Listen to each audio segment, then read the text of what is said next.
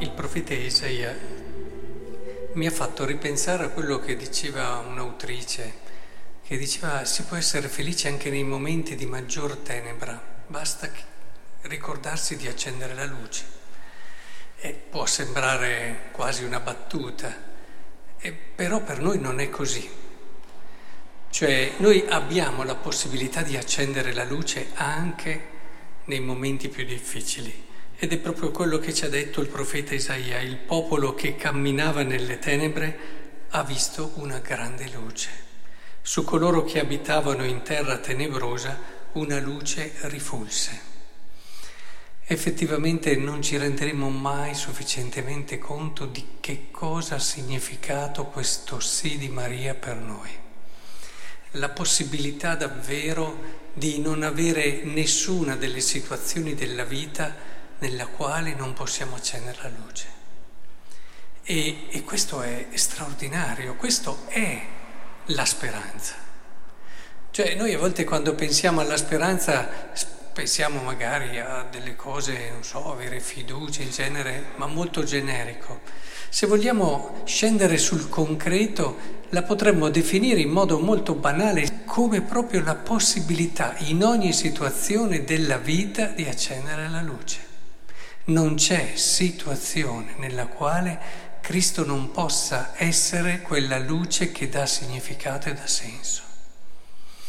E questo credo che sia fondamentale, perché come fai a non guardare la vita con un sorriso, la vita con fiducia grande, con un cuore carico, gravido di, di aspettative?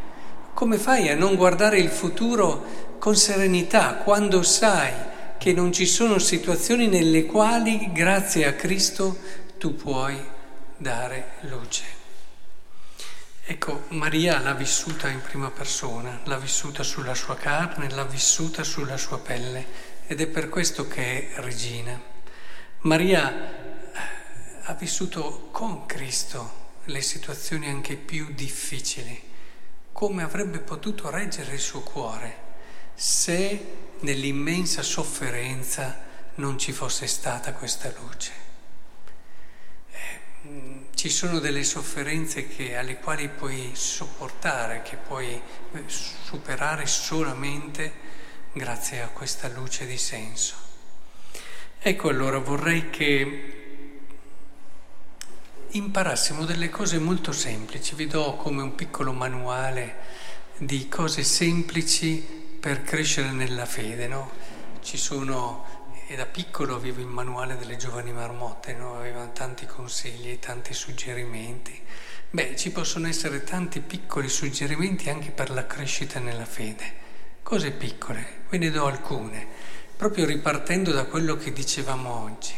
La prima cosa, non banalizzate mai la luce. Tutte le volte che ogni giornata il sole sorge, illumina la vostra vita.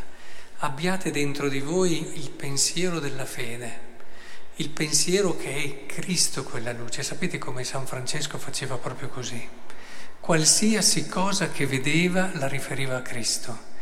Vedeva, non so, un pezzo di carta per terra, gli veniva da pensare al Vangelo e a Cristo e piangeva magari, oppure vedeva un agnello e gli veniva da pensare all'agnello immolato, vedeva una persona e pensava che per quella persona Cristo era morto. E quanto l'amava quella persona, tutto era motivo per ritornare a quella luce. E allora immaginatevi la luce stessa, ogni giorno, quella luce che illumina Ecco, non manchi mai il pensiero a Cristo tutte le volte che anche in una stanza, io ve lo auguro di riuscirlo a fare, accendete la luce. È una stanza dove magari lo fate con abitudini, lo fate senza pensarci, semplicemente perché sennò inciampate. O... E, e questo non è a caso. E anche questo è un motivo di pensiero spirituale. Quando si parla anche di preghiera diffusa, eh, dobbiamo partire da queste piccole cose, avere quel qualcosa che ci porta il cuore a Cristo in tutte le situazioni della nostra vita.